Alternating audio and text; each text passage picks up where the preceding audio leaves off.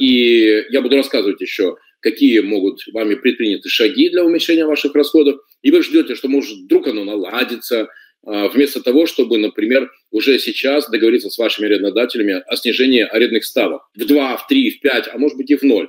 И, кстати, друзья, если кому-то нужен образец письма, который вы можете разослать вашим э, арендодателям, то, пожалуйста, меня организаторы просили, э, организаторы конференции просили дать вам э, полезные инструменты. Пожалуйста, я вам готов бесплатно тоже выслать э, письмо, которое вы можете юридически выверенное, которое вы можете выслать вашим э, арендодателям, и после этого вести уже торговлю о снижении ставки либо в ноль, либо в два, либо в три раза, кто как договорится. Я понимаю, что кто-то из вас хочет на меня одеть футболку «Мистер Очевидность», только, друзья, знаете что? Э, большинство из вас, к сожалению, так и не начали делать вот эту работу над ошибками, а именно снижение затрат. Отсюда давайте, кроме арендодателей, давайте еще одна существенная статья затрат – это зарплаты. Друзья, пожалуйста, дайте мне ваш ответ. Как думаете, какие существуют три в мире абсолютных зла? Два я вам даже подскажу. Это сахар и майонез. Какое существует третье абсолютное зло? Друзья, напишите, какое существует абсолютное зло, третье, третье в мире абсолютное зло. Абсолютно правильно, Екатерина, оклад, умничка. Посмотрите внимательно на списки ваших сотрудников, и все, кто сидит на окладе, ваша задача в апреле договориться о переходе этих людей на, э, на сделку. Сделал, заработал, не сделал, не заработал. И еще прикольно, меня иногда спрашивают, это по закону, это абсолютно по закону, это можно сделать. Другое дело, конечно, нужно э, провести это все правильно с точки зрения трудового законодательства. И, пожалуйста, вы можете найти в каждом своем городе юриста по трудовому законодательству, или вы можете мне написать, я вам дам такого юриста, который вам поможет э, правильно э, процедуру соблюсти, э, чтобы перевести ваших сотрудников э, с окладов на переменные части. Там есть э, много достаточно вариантов, но сделка, понятно, э, сделал, заработал, э, переход, например, на э, срочный договор, на проект, сделал проект, заработал деньги, не делал, нет работы, нет проекта, нет денег, но могут быть разные варианты. Но для того, чтобы, соответственно, органы, контролирующие вас, не цепляли, важно соблюсти с законодательством прописанную процедуру, и все надо делать по, по, по правилам. Для этого существуют, собственно говоря, трудовые юристы. Вот, итак, первое, просчеты в планировании руководителей.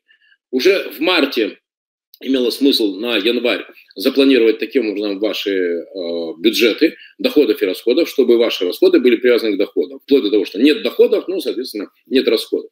Сейчас на меня в моем акселераторе, друзья, чтобы вы имели представление, в год я смотрю где-то двести пятьдесят проектов, пятьдесят-шестьдесят из них прям вот так вот разговоры разговариваю, десять-пятнадцать мы считаем финансы, и в четыре-пять я вхожу. Например, я в декабре зашел в сервис женского белья, который продается только в Инстаграме, шьется в Калининграде, и вот мы растем, каждый месяц мы растем на двадцать пять-тридцать процентов. Сергей, а что минималка? А вы что, не в курсе, что вы можете перевести ваших сотрудников на чистую сделку?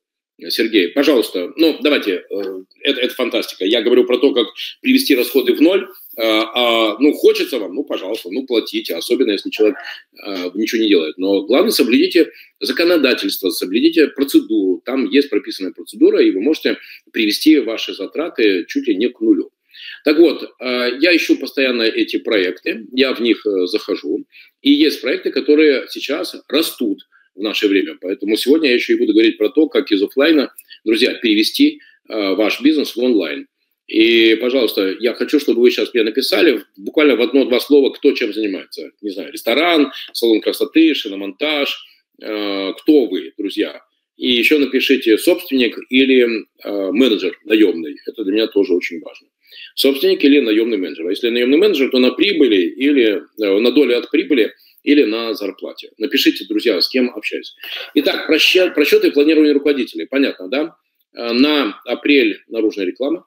Окей. На апрель, простите, на май, друзья, составить два документа. Первый – это бюджет доходов и расходов. Привести ваши расходы к жесткой привязке к доходам. Есть доходы, есть расходы, нет доходов, нет расходов. И второе – план действий. Что в каждой из функций бизнеса, в маркетинге, в продажах, э, телемедицина на долю от прибыли, круто, Так вот, что каждый из вас, из ваших сотрудников делает, что он в мае предлагает, как мы будем развиваться в кризис.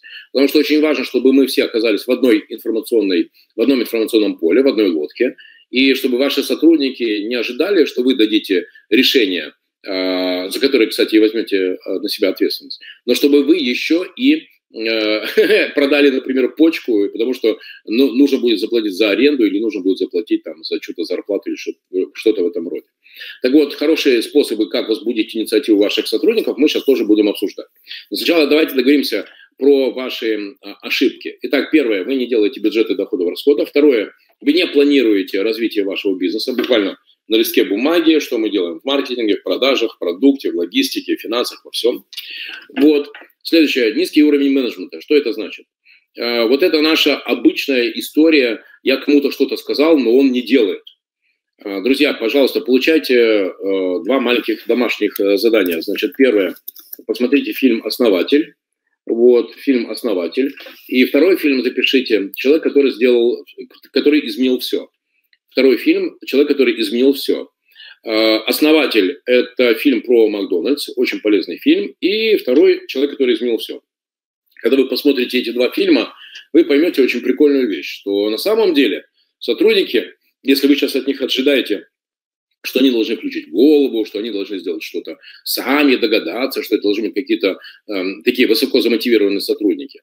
Э, все ваши сотрудники делятся на три категории. Значит, запишите три, семь, семь, девяносто. три семь девяносто. Друзья, три человека из ста – это люди с предпринимательским мышлением, которые готовы э, включать голову, э, приносить вам решение ваших бизнес-задач. Э, семь человек из ста – это люди процесса, которые могут каждый день поддерживать эффективно процессы. А девяносто – это люди-кораблики, это люди-исполнители, э, которые э, продают свою свободу за то, чтобы получать э, маленький, но постоянный доход. Так вот, сейчас пришло время того, чтобы у вас только оказались вот эти самые три и семь. То есть люди, которые способны, которые способны решать задачи, которые способны включать голову. А те люди, которые работают только для того, чтобы получить у вас зарплату, и которым ехало-болело брать на себя ответственность, ну, соответственно, эти люди могут вам дать эффективность только в том случае, если вы сделаете две вещи. Можете записать, друзья. Это пропишите бизнес-процессы, и автоматизируйте контроль исполнения. Давайте еще раз. Пропишите бизнес-процессы и автоматизируйте контроль, контроль исполнения. Пропишите бизнес-процессы и автоматизируйте контроль исполнения этих самых бизнес-процессов. Вот эти два фильма, «Основатель» и «Человек, который изменил все», это два фильма, которые вам помогут понять простую истину. Что же за истина? Со мной это было после десятой «Улыбки радуги». Друзья, кто не питерский, что такое «Улыбка радуги»? Это, это сто пятьдесят-двести пятьдесят квадратных метров, парфюмерия, косметика, бытовая химия. И после десятой «Улыбки радуги», когда инвентаризация показала минус четыреста семьдесят тысяч рублей, знаете, как было больно? О, круто, Евгений. Тогда вот я вам рассказываю одну конкретную историю, когда мне прям сделали мои сотрудники больно. В этом магазине за один месяц украдено было четыреста семьдесят тысяч рублей. Представляете себе? четыреста семьдесят тысяч рублей инвентаризация показала, за один месяц было украдено. И тогда, конечно же, сотрудники мне говорили, представляете, какие у нас покупатели вороватые. Да-да-да, это было очень больно. И мы тогда разобрались. Конечно же, выяснили, что основная воровская схема была, это именно продавцы, вот, которые ну, там, пытались перевести стрелку на покупателей. И поэтому я тогда понял одну прикольную вещь. Если у тебя воруют, это не они воруют, это ты им дает, даешь возможность украсть. И вторая, если они не делают, то это не они не делают, это вы им даете возможность не делать. Поэтому, друзья, пожалуйста, давайте мы с вами договоримся, что если вам не нравится то, как себя ведут ваши сотрудники, спасибо, Наталья, да. Если ваши сотрудники себя ведут не так, как надо, не решают задачи, то вопросы кому надо задавать? Коллеги, кому надо задавать вопросы? И если вы хотите вот это переводить стрелки, эти бараны, эти тупые, эти мудаки и прочее, то, опять же, это не ко мне. Это э, в таком случае, ну, там, помните, да, кто виноват. А вопросы надо задавать себе. Поэтому ключевой вопрос – это именно каков наш уровень менеджмента. И в четырех функциях вы можете записать, друзья: планирование, организация, стимулирование и контроль. Да, да, да, Евгений, конечно. Неужели вы думаете, что я бы... Другое дело, что у меня уже в улыбке нет, но большая часть продаж уже в «Улыбке радуги» — это в онлайне.